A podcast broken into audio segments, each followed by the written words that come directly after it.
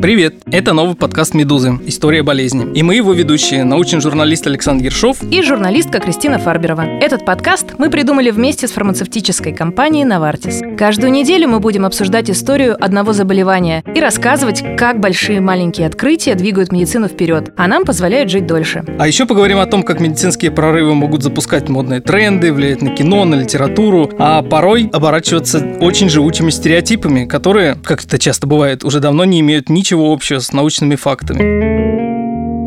Сегодня мы поговорим про меланому. Саш, мне риски и опасности этого заболевания понятны. Я, например, в отпуске с большой осторожностью хожу на пляж и вообще нахожусь под открытым солнцем, а в городе всегда пользуюсь солнцезащитным кремом с SPF-фактором. Но вот, например, моя мама любит загорать. Два раза в год она ездит куда-нибудь там в Турцию, и, скорее всего, вообще не знает, что такое меланома. Вот ей надо знать, что это, и как вообще близким людям лучше объяснить? Ей, безусловно, надо об этом знать. Но главное не бояться. В этой истории важно знать факты, а они следующие. Меланома действительно опасный вид рака. Это вид рака кожи. Он встречается существенно реже, чем злокачественное перерождение других типов клеток, но он гораздо опаснее. При этом меланома напрямую связана, как мы знаем сейчас, с тем количеством ультрафиолета, который твоя кожа поглотила. Причем не сейчас, не в этом году, а вообще на протяжении твоей жизни. Если ты раньше когда-то подвергался облучению ультрафиолета,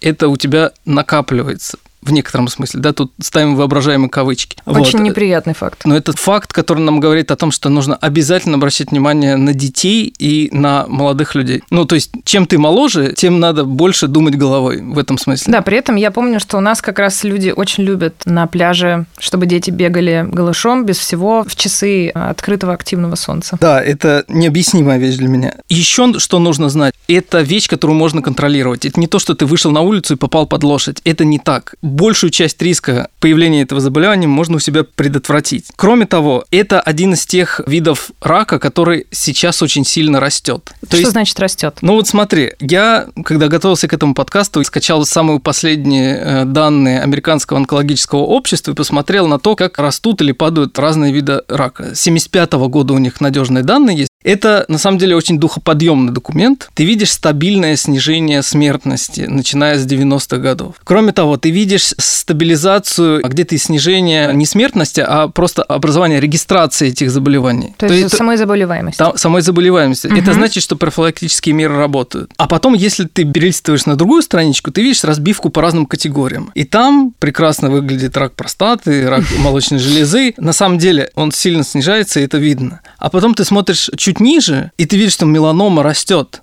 растет постоянно, растет в разных странах практически везде. Почему она растет, Саша? Это на самом деле самый странная и самая удивительная вещь, которую я увидел, когда прочитал кучу отчетов разных и ВОЗа, и Кохрана. Точная причина этого непонятна. Потому что у нас нет контрольной группы, у нас нет контрольной планеты, где происходит что-то по-другому. Но есть очень сильные аргументы в пользу того, чтобы сравнить то, как изменилось отношение к телу, загару и ультрафиолету в течение вот этого последнего столетия и тем, как мы видим это в статистике по меланоме. То есть это загар? Ну да, это я вот тебе очень долго и, и муторно объяснил, что да, это загар. Это загар и вообще отношение к солнцу и одежде в том числе. У меня к тебе вопрос. Можешь ли ты мне объяснить, почему и как так получается, что люди у нас в России, которые вообще-то находятся в группе риска, потому что у нас светлая кожа, первая, вторая категория по шкале Фицпатрика. При этом мы все очень любим летать на юг и там жариться под солнцем с кремом или без крема,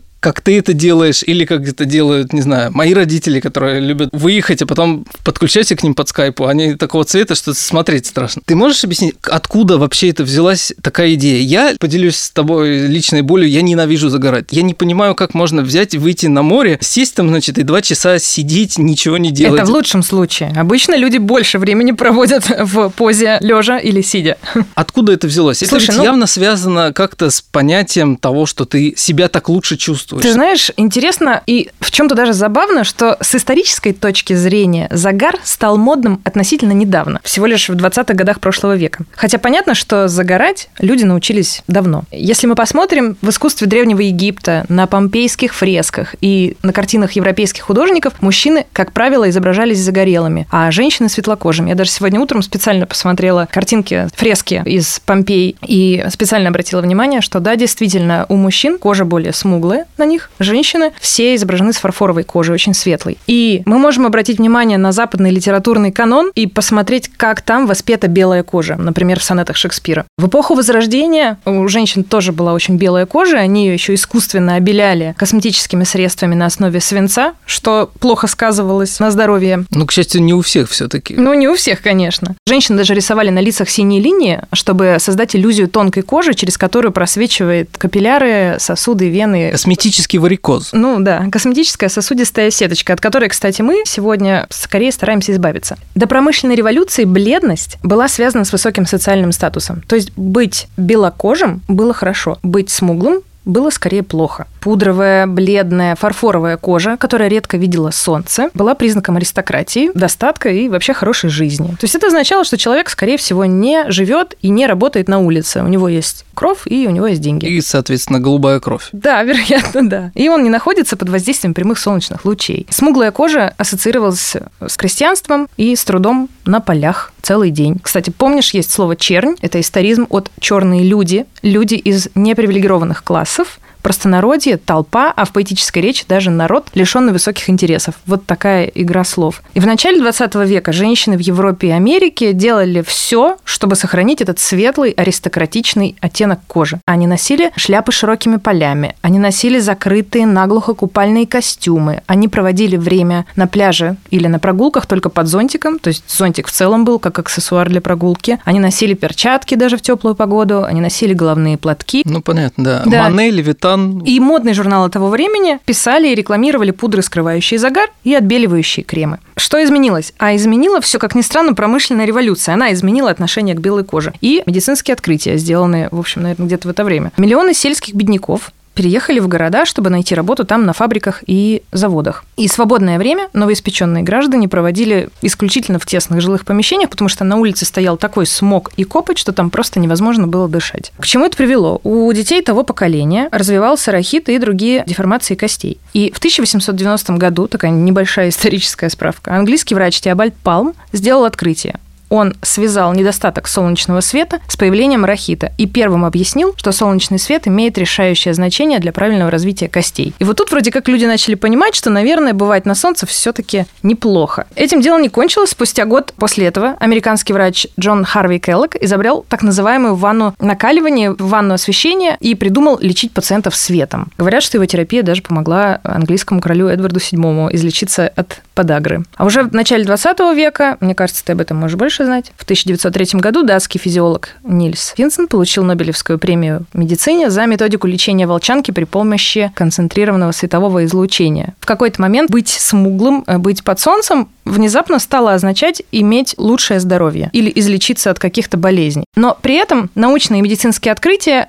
сделали свет и загар полезными на время, но не модными. А модными, то, что мы сейчас имеем и о чем мы сейчас говорим, о том, что быть загорелым это красиво, это модно. Если мы откроем, например, на любой глянцевый журнал, большая часть моделей будет загорелыми. Но вот когда это Вот поменялось? считается, что перезапустила загар и сделала его модным та, которой приписывают твидовые костюмы и маленькие черные платья, а именно Габриэль Коко Шанель. История очень простая. Говорят, что Шанель вернулась с французской ривьеры, где она путешествовала на яхте. И во время этого путешествия она немного обгорела. Ну, точнее, как обгорела. Она просто покрылась легким золотистым загаром. И когда она вернулась, это был 1923 год, ее увидели ее поклонники. Им настолько понравилось то, что они увидели, что они сказали, да, это хорошо, это модно, это красиво. Что было особенного в образе Коко? Впервые загар намекал на свободное время, на деньги, поездки в солнечные края, на хорошее здоровье и на красоту. Вот все то, что олицетворяла Коко, ее образ жизни. И впервые вместе с ней, вместе с ее образом, загар стал олицетворять гламур, а не рабочую силу и бедность. Я видел рекламные слоганы в журнале Лос-Анджелес Таймс, по-моему, угу. где рекламируются средства против загара. И очень настойчиво нам советуют ими пользоваться, чтобы, не дай бог, кожа не была такой смуглой. И там же, насколько я помню, рекламируются и ретушеры, которые делают фотографии, выбеляют вам кожу и так далее. И это начало, самое начало века. А Коко это какой год получается? Вот это 1923. Это потрясающе. То есть это уже начало 20-х годов. Такое ощущение, что она запустила какой-то, если это была все-таки она, потому что часто этому факту приписывают приставку «возможно» или «говорят»,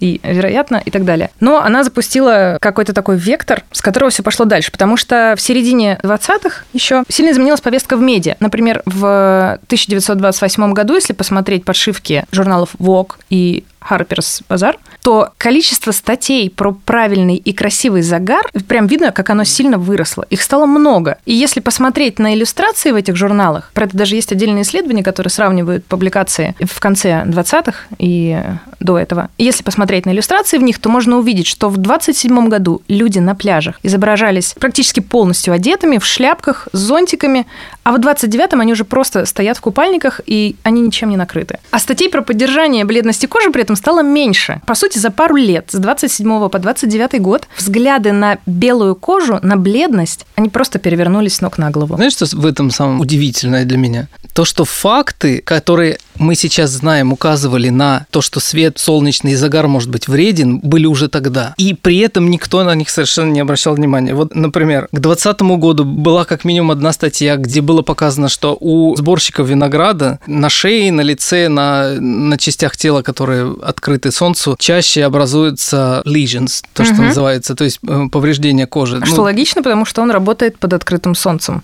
Это логично. Более того, термин вообще sun cancer, то есть угу. солнечный рак, он появился, насколько я понимаю, в самом начале 30-х. То есть сведения были, факты были, но они совершенно никак не складывались ни в какую картину. Почему так происходило? Как бывает часто в науке, когда у тебя есть куча разных кусочков пазла, но они совершенно никак не собираются. При этом ты смотришь совершенно мимо них или сквозь них. Ты говоришь о том, что запустила моду на это дело Шанель. Но Шанель на самом деле, как ни странно, повторяла то, что говорил до этого Кох, то, что говорил Финсен и другие ученые. О том, что солнце может лечить? Да. Ну, давай просто вспомним такую простую вещь. Вот у нас 900 год и 1930, угу. условно скажем. Что произошло за эти 30 лет? Как ты говоришь, в моде все изменилось. Ну, не только в моде, на самом деле, в истории-то тоже, в общем, все поменялось. Ну, я про промышленную революцию и немножко про изменение жизни в городах, скорее об этом. И дальше, вслед за этим, про медицину. Смотри, я с тобой частично согласен, угу. частично нет, потому что промышленная революция – это середина 19 века. В разных странах угу. по-разному. Это сначала Англия, потом Германия и так далее. Действительно, все эти болезни... Знаешь, какой процент был у детей рахита в Лондоне? Начало самого века. Это безумная цифра, 80%. Я так и подумала, да. К середине века стало совершенно понятно, что практически любая болезнь вызывается специальной инфекцией. Ну, я огрубляю, потому угу. что, конечно, не любая, но это был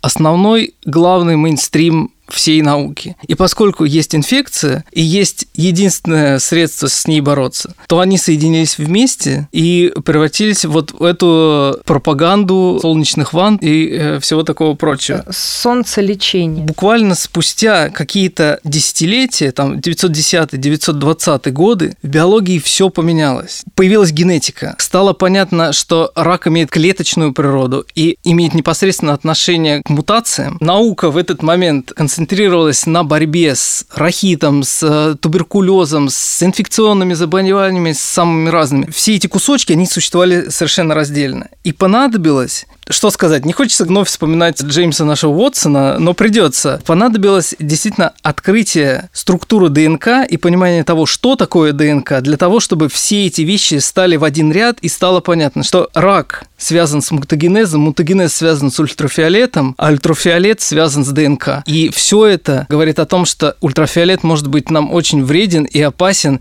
и загар – это не абсолютное благо. Но можно ли сказать, что ультрафиолет – это фактор номер один, который влияет влияет, провоцирует меланому? Да, безусловно. Есть некоторая предрасположенность. Примерно в 10% случаев у людей есть наследственная предрасположенность к образованию меланом. Но, в общем, конечно, не меняет глобальную картину. Действительно, мы говорим ультрафиолет, подразумеваем меланом. Говорим меланом, подразумеваем ультрафиолет. Саш, при чем здесь ультрафиолет? Дело в том, что ультрафиолет – это ионизирующее излучение это такое излучение, которое разрушает связи между молекулами. По крайней мере, способно это делать. Поэтому именно оно может быть опасно. Ты вот боишься излучения от телефона своего? Нет. И правильно делаешь, потому что излучение микроволновки, излучение телефона, это все относится к неионизирующему излучению, то есть оно не разрушает связи между молекулами. Энергии в квантах этого света недостаточно для того, чтобы их разрушить. А вот то, что мы видим с другой стороны спектра, оно очень опасно и заканчивается как раз вот в этом именно в этом месте. Ультрафиолет А и Б, там жесткий ультрафиолет угу. и мягкий ультрафиолет. И так уж случилось, что ультрафиолетовое излучение очень хорошо поглощается ДНК. Когда оно поглощает, происходит следующее. Вот если ты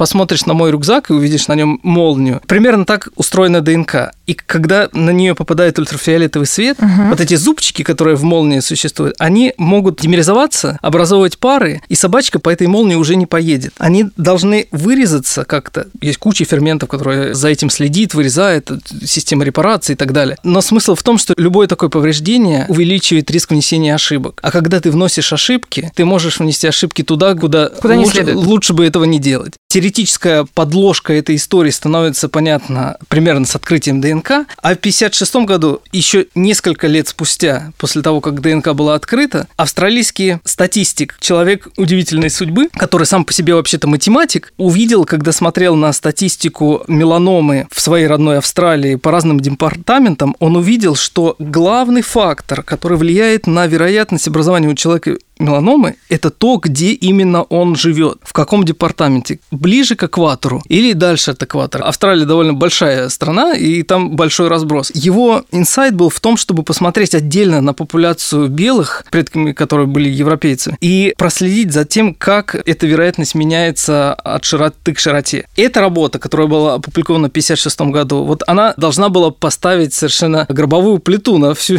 на всю теорию здорового загара, но по удивительному стечению стечению обстоятельств этого не произошло. Я не могу понять, как отреагировала мода, как отреагировало вообще общество на те открытия, которые в 50-х годах произошли. Случился ли вот этот сдвиг от шанелизма, от любви к загару в какую-то другую сторону, или все-таки нет? Несмотря на то, что первые свидетельства того, что рак кожи может быть вызван ультрафиолетом, солнцем, появились еще в конце 20-х годов прошлого века, на желание людей выглядеть отдохнувшими, загоревшими и красивыми, это, ну, в общем, общем, не так сильно повлияло. Ну, точнее, ответ и это влияние пришло чуть позже. В каком виде оно пришло? Ну, во-первых, индустрия ответила созданием солнцезащитных кремов. Сначала они были не очень развитыми и прогрессивными, скажем так. Вот один из первых солнцезащитных кремов изобрел химик Франц Грайтер в 1938 году. Это был солнцезащитный крем с очень маленьким фактором, SPF 2. Назывался он Glossier Cream. Формула для Glossier Cream была выбрана компанией под названием Pittsburgh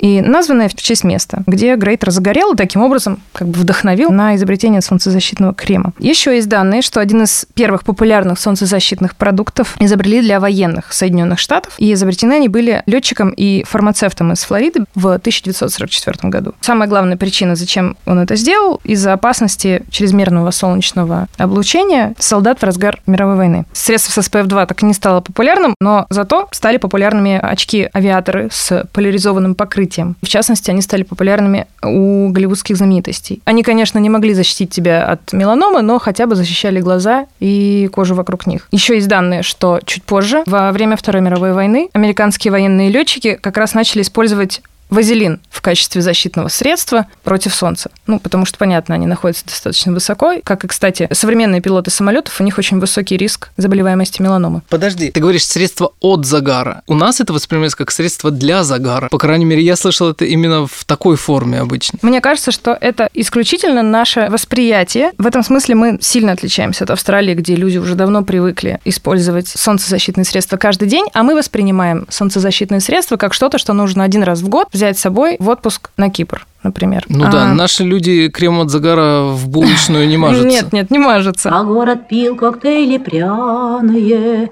пил и ждал новостей. Мне на самом деле кажется, что научные открытия, медицинские открытия 20 века поселили в наших головах некоторую иллюзию о пользе эстетики загара. Ну, и иллюзию в отношении как раз положительного влияния смуглого темного цвета кожи на наше здоровье и на наш внешний вид. То есть мы же не воспринимаем загар как что-то плохое. Для нас загар – это признак красоты. А загорелый значит здоровый. Тебе бабушка в детстве или дедушка или родители не говорили, что типа ух, подкоптился. Вот, подкоптился. Да. Но в этом смысле мы живем в бронзовом веке, да. Есть статистика Евромонитор по продаваемости разных сегментов косметических средств угу. во всем мире. Естественно, Россия в этих сегментах тоже присутствует. И это удивительный факт. Но солнцезащитные продукты косметические – это одна из самых плохо плохо продающихся категорий в России. Сложно хорошо сделать хороший солнцезащитный крем. И их чертовски сложно продавать, потому что на них очень маленький спрос. И, собственно, с чем это связано, да, потому что солнцезащитные средства у нас люди покупают один раз в год в отпуск, а в отпуск на море еще едет небольшой процент наших граждан. Если едет, то едет один раз в году. Плюс еще к этому солнцезащитные средства дорогие. Ну, хороший санскрин стоит недешево, потому что для того, чтобы сделать хороший санскрин, нужно использовать достаточно хорошие дорогие фильтры. Они проходят сложную сертификацию как продукт. В общем, это еще один пункт не в пользу. Ну, а люди у нас не очень богатые. И плюс люди не привыкли, что это очень нужная вещь. Вот взять купальные трусы на пляж, это нужно. У несчастных людей, которым не хватает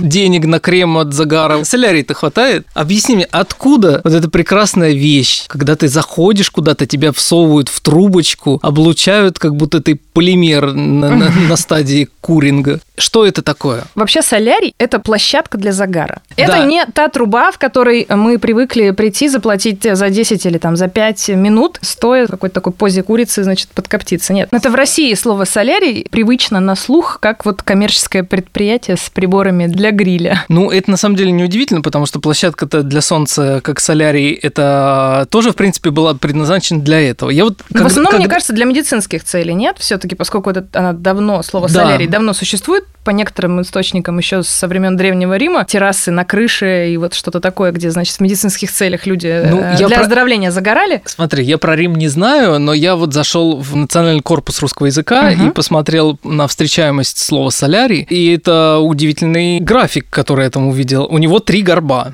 очень характерных. Горб 20-х годов, когда мы говорили с тобой про Шанель, у нас тоже периодически встречается, но там солярий употребляется именно в том смысле, как площадка для Солнца. Угу. Потом пик на 60-х по какой-то причине, а потом пик третий, угадай когда, довольно легко угадать. Это конец 90-х, начало 2000 начало 2000 Это безумный пик, который, к счастью, сейчас, вот последние годы, совершенно куда-то пропал. Слушай, я хочу немножко вернуться к солнцезащитным средствам. Ведь если ты вобьешь в поисковую строку фразу «средства против загара», да, или угу. «от загара», какими они функциональные должны быть, то ты наверняка получишь выборку статей в духе «10 способов получить красивый и ровный загар» или там «топ-5 средств для идеального загара» и так далее. То есть ни одного материала ты не увидишь, который бы объяснял, что это крем, который тебя защищает, и что этот крем, которым нужно пользоваться не потому, что э, ты сейчас намажешься и интенсивнее, и как-то более элегантно загоришь, а потому что нужно подобрать средство, которое тебя защитит. Тут же есть еще один такой факт, почему в России низкая статистика по использованию и продажам солнцезащитных средств. Дело в том, что солнцезащитные средства не очень приятные тактильно. К сожалению, это особенность их состава, их текстур. Ну да, они должны быть, по крайней мере, водонерастворимыми, они должны быть жирненькими. Да, и самые как раз, да, самые жирные, плотные, неприятные солнцезащитные средства – это те, которые предназначены для пляжа, для отдыха на пляже. В них выше концентрация самих солнцезащитных фильтров, как правило, и именно это делает текстуру такой вот плотной, плотный и неприятный. И когда ты говоришь человеку, ты знаешь, ты должен использовать солнцезащитный крем каждый день в городе, когда выходишь на улицу, потому что солнце тебя облучает каждый день. Не только тогда, когда ты поехал в отпуск на море. И как бы очень не хочется им пользоваться, потому что это неудобно. Собственно, да, вот почему средства самым высоким, самым плотным SPF для там, пляжа такие жирные, потому что их задача оставаться на коже после купания, после активности, там, я не знаю, после того, как ты э, там вспотел. А плотные они такие, и потому такие неприятные для всех нас, потому что поверх солнцезащитного крема, ну, кто-то хочет еще нанести декоративную косметику, например. А это уже такой пирог получается. В солнцезащитных средствах много полимеров силикона, которые отвечают за липкое ощущение на коже и также создают вот такую надежную защитную пленку. Это неприятно. Поэтому мы в том числе по этой причине мы не очень хотим, ну или лишний раз так отлыниваем от того, чтобы пользоваться солнцезащитными средствами. Забавно и интересно, что ведь солярий появился как, во-первых, безопасная альтернатива загару на открытом солнце. Он долгое время таковым считался. И я как-то прям хорошо помню, что современным медиа понадобилось несколько лет, и несколько итераций материалов, чтобы убедить читателя, что все-таки солярий это вредно. И все-таки солярий это тоже облучение, и это тоже риск меланомы. Take home message. Не ходите в солярии. Нет такого понятия, как безопасный загар. Нет такого понятия, как хороший солярий. Они запрещены во многих странах, например, в Австралии, в Бразилии, а в других странах, которых больше, чем два, запрещено оказывать услуги солярия лицам, которым меньше 18 лет. Ну вот солнечные лампы и солярий были страшно популярны, но я должна признать, вот мне правда кажется, что это правда. Я даже вижу, что, по крайней мере, в крупных городах, в Москве, их количество количество сократилось. И они уже чуть меньше популярны. После десятилетий любви к солнечным ваннам сейчас мы как будто снова возвращаемся в эпоху зонтиков от солнца. Ну и слава богу. В снижении популярности соляриев, что они были на таком пике в начале 2000-х и в таком немножко аутсайде сейчас, тоже есть фактор моды. Ну, например, издание USA Today в 2013 году, как раз у них вышел большой материал о том, что вот бронзовый загар и искусственно смуглая кожа – это уже прошлый век, что называется, и в моде актрисы, актеры с бледной кожей. Вообще, в целом, бледная кожа снова на пике. Ну, например, все любят Эмму Стоун, все любят Тейлор Свифт, и они поставляются вперед, они показываются как вот такие, ну вот э, эталонная, красивая, белая, хрупкая кожа. И никто не любит Трампа. Да, который имеет очень странный цвет, знаешь, луковой шелухи, в которой на Пасху яйца варят. Какой-то странный оранжевый оттенок солярия. Мне кажется, вот как раз, чем, кстати, примечательное начало 2000-х, это, наверное, сотни девушек вот такого странного лукового копченого цвета. Я думаю, что это скорее э, положительный признак, потому что они явно скорее не ходят в солярий, они пользуются автозагарами, а это в некотором смысле, ну, это лучше, безусловно, чем прямой ультрафиолет. И если вам кажется, что вам будет не хватать витамина D, и вас снова настигнет трахит, и вы окажетесь в Лондоне начала века, а, то не думайте, что это будет так, потому что на самом деле витамина D, который образуется на коже в нормальном состоянии до получения всякого сильного загара его достаточно. Слушай, это вот большой вопрос и вечный спор. Я много дискутировала и с коллегами, и со знакомыми, с друзьями, вот как раз на тему важности. Витамин D всех беспокоит. Да, и, меня не да, беспокоит, серьезно. расскажи. И нам с тобой в сегодняшнем эфире интересно его место, потому что мы же здесь сидим и говорим, что солнце вредно. Вообще не выходите, ну, не то, что не выходите, но старайтесь меньше выходить, Из защищайтесь, комнаты, да. да, не совершайте ошибку. И тут же выходят сторонники витамина D и говорят, ну как не выходить на солнце, мы тогда не получим витамин D. Ответ науки такой. Если зайти на сайт ВОЗ и посмотреть, что они пишут про ультрафиолет, можно увидеть такой интересный график в форме седла. Очень мало солнца, вредно. Если вы будете жить так, как мы сейчас сидим в подвале, записываясь на студии, и будете так жить долгое время, у вас действительно будет нехватка витамина D. Это действительно вредно, особенно если вы ребенок. Как у ребят из Лондона в начале 20 века или там в конце 19-го. Совершенно верно. Если вы, с другой стороны, будете ехать в Турцию, вы явно едете туда не за витамином D. За салатами без ограничений. Его количество, которое вырабатывается в коже, гораздо больше, чем нужно в том, в том смысле, что, э, что вам самого... не нужно столько солнца. Если вы получаете загар уже, в смысле ожог, эритему, покраснение кожи и так далее, это уже too much, это уже слишком много. Действительно, и то, и другое плохо, обе крайности. Так уж случилось, что эволюция нас сделала вот такими существами. У планктона морского нет проблемы с витамином D, они вырабатывают его сами. Вообще животные, которые живут в море, у них нет проблемы с этим. Они питаются планктоном и потребляют его полностью. У птиц, например, есть такая проблема. Птицы покрыты обычно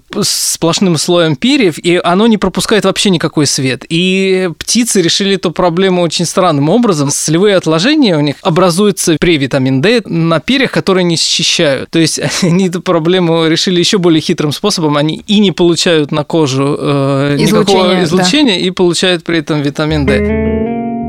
Интересный факт. Я видела рекламу средств Копертон 1953 года, и она содержала такой слоган «Don't be a pale face». Что означает буквально «не будь бледнолицем». Что, конечно, сегодня в наши дни, честно говоря, такой слоган сложно представить, но получается так, что мода в каком-то смысле завела нас слишком далеко. Можно ли вообще сказать, что мода, не знаю, популярность и стремление быть и казаться красивым и здоровым привела к тому, что сейчас, например, меланома растет. Ее показатели не снижаются, мы любим загорать, мы все еще ходим в солярий, мы все еще плохо представляем, как защитить себя каждый день, мы все еще вообще ничего об этом не знаем. И можно ли винить здесь себя в желании быть лучше?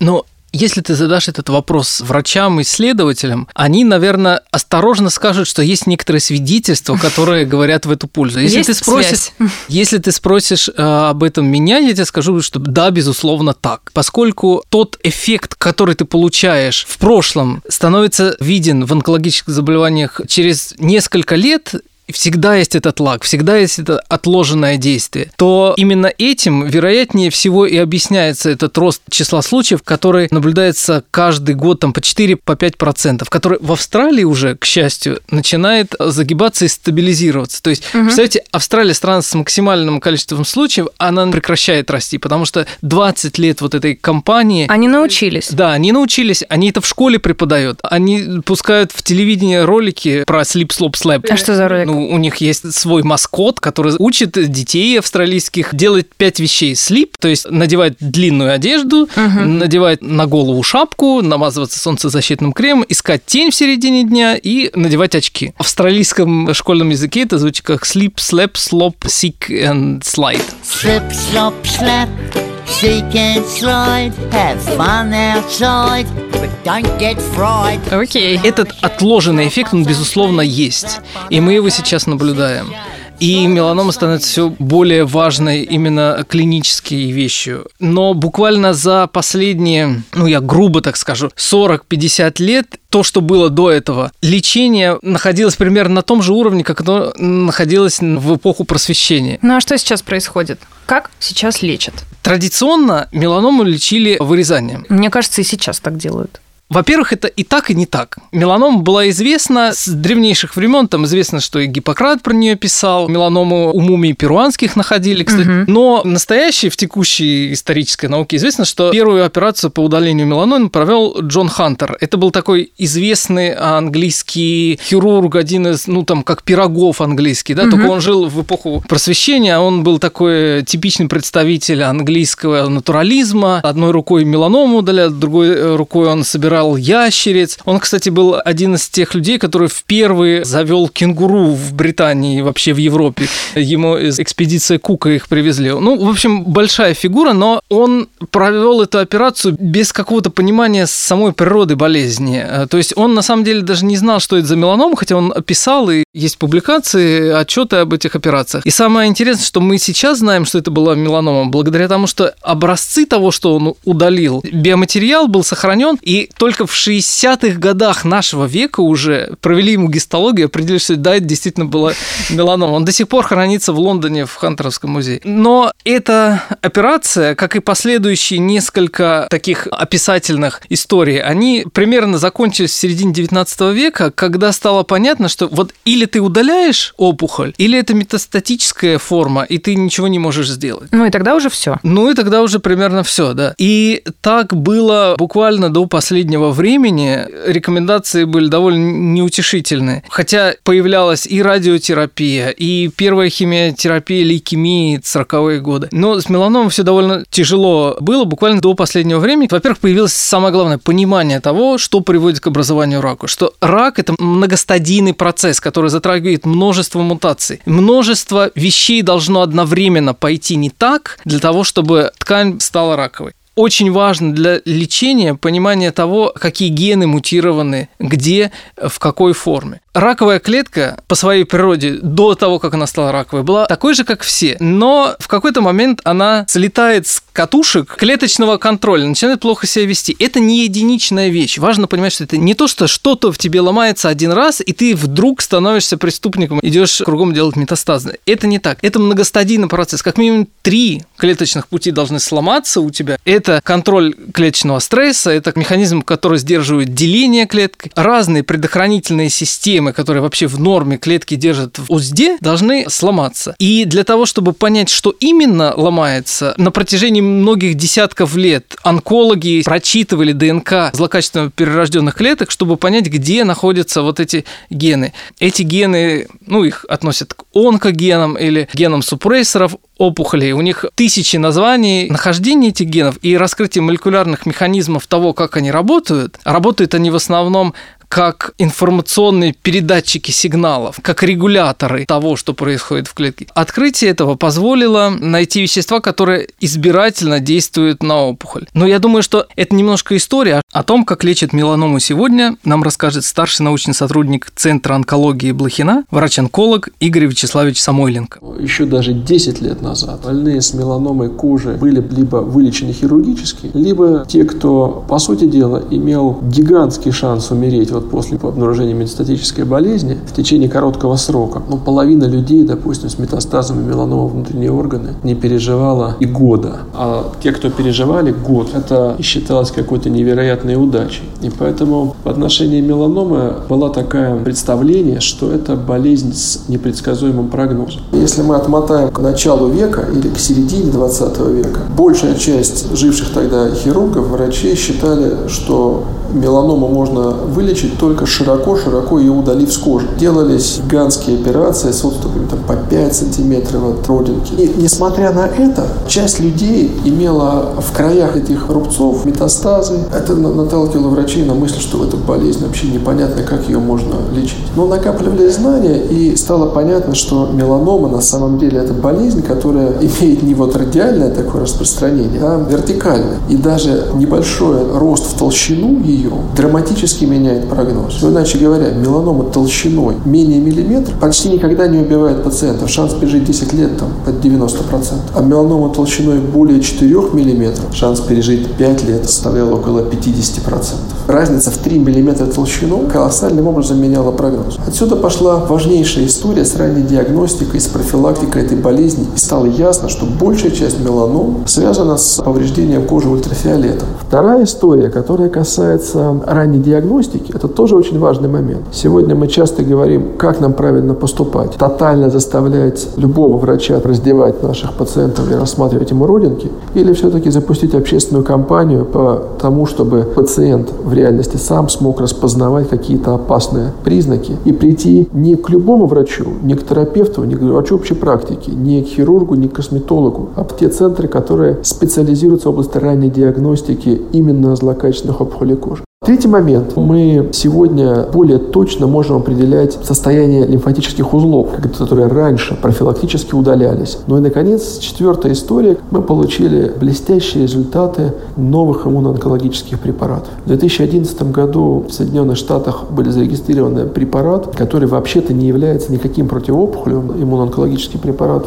блокатор STLA4, который стал первым лекарством в рандомизированном исследовании, продлевавшим жизнь больным с метастатической меланомой. Все Сегодня мы иммуноонкологическую ветку лечения меланомы дополнили уже блокатором PD-1, и их еще большое количество. Это лекарства, которые растормаживают работу иммунной системы, и как будто бы собственные иммунные клетки должны уничтожать опухоль, которую вдруг они начинают замечать. И вот, наконец, сегодня, 2000 у нас уже 19 год, эти ветки иммуноонкологические и таргетных препаратов, они начинают конвергировать. Почему бы нам не применить все три лекарства сразу? Одно иммуноонкологическое, плюс два таргетных. И по всей видимости предварительные данные показывают, что это стратегия, которая может дать преимущество по сравнению с применением этих препаратов по отдельности. Вот короткая значит, эволюция, которая позволила с 2011 года практически утроить или учетверить выживаемость больных с метастатической меланомой и здорово поменять отношение в голове к биологии опухоли. И все это сегодня динамически развивается. Мы рассчитываем, что больных с метастатической меланомой станет меньше за счет ранней диагностики, а тех, кто будет нуждаться в этом лечении, в большинстве случаев мы сможем, если и не вылечивать, то, в всяком случае, на годы продлить их жизнь.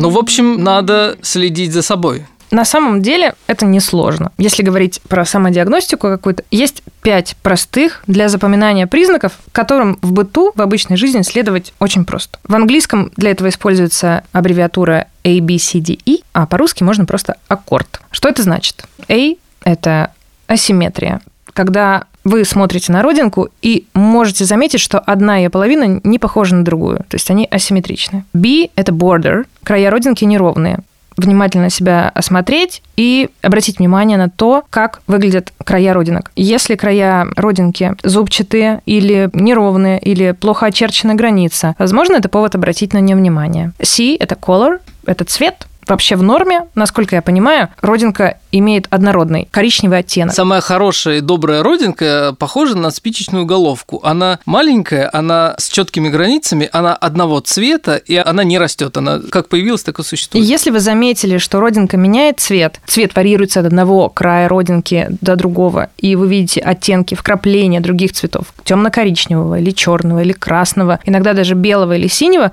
это ничего страшного, но это повод обратить на нее внимание. Я бы всю эту сложную систему аккорды и BCE сказал бы так. Если какие-то родинки вас действительно беспокоят, ну сходите вы просто к дерматологу. Мне кажется, просто так можно очень долго закрывать глаза. Это очень расплывчатое понятие, размытое, если вас родинки беспокоят, потому что родинка тебя может вообще не беспокоить. И есть масса историй, когда, собственно, она никого не беспокоила. Есть даже не одна личная история звезд, которых ничего не беспокоило, пока там их э, муж или жена, их партнер не подошел и сказал, мне кажется, у тебя родинка изменилась. Ну, вот она была там какой-то вот всегда привычной, а вот сейчас э, она какая-то другая. Она выросла, например, она увеличилась в размерах, или она поменяла цвет, или она какая-то неровная. Если родинка, например, находится на спине, ты никогда этого сам не заметишь. Одно дело, если ты чувствуешь, если вы чувствуете, что родинка зудит или чешется.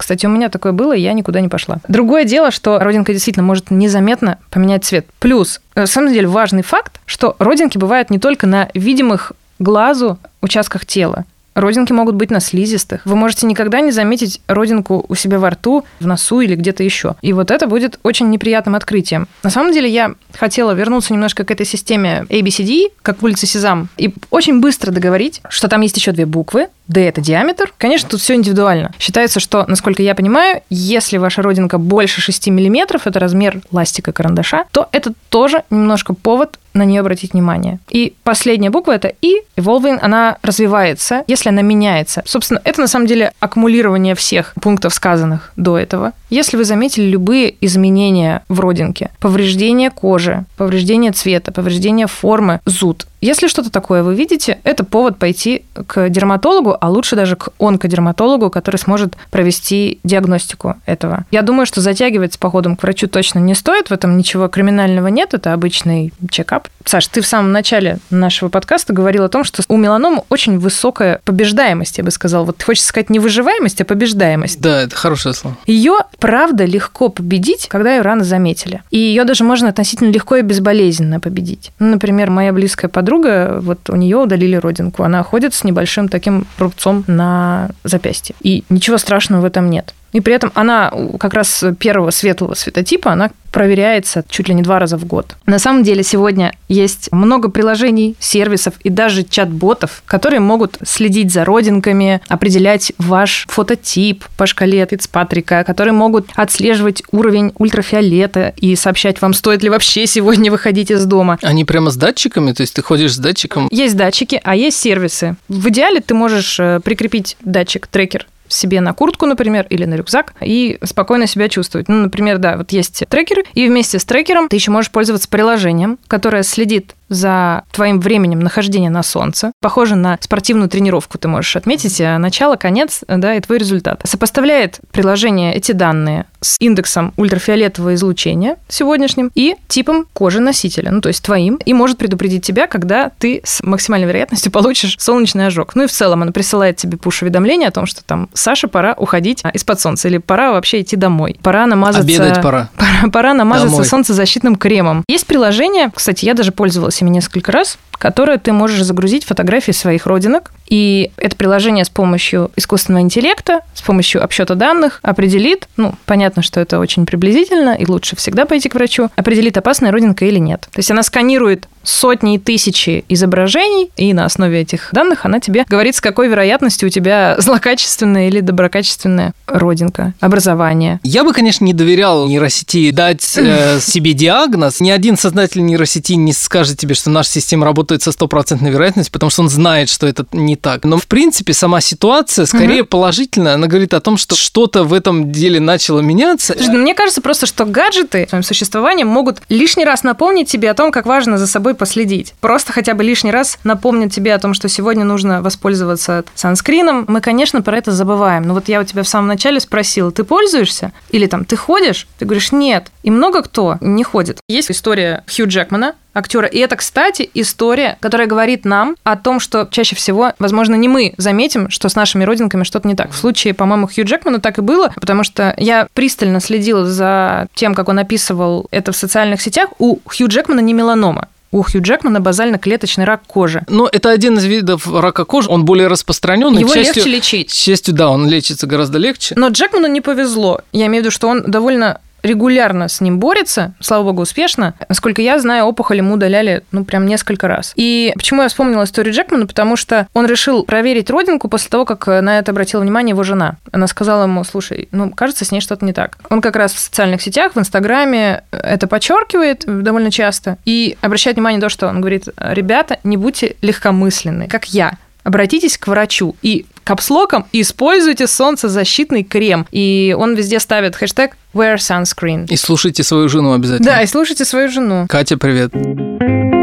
Это был подкаст «История болезни», который мы записали вместе с компанией «Навартис». Здесь были Александр Ершов. И Кристина Фарберова. Ставьте лайки, подписывайтесь на подкасты «Медузы» и пишите нам на подкаст собака медуза.io.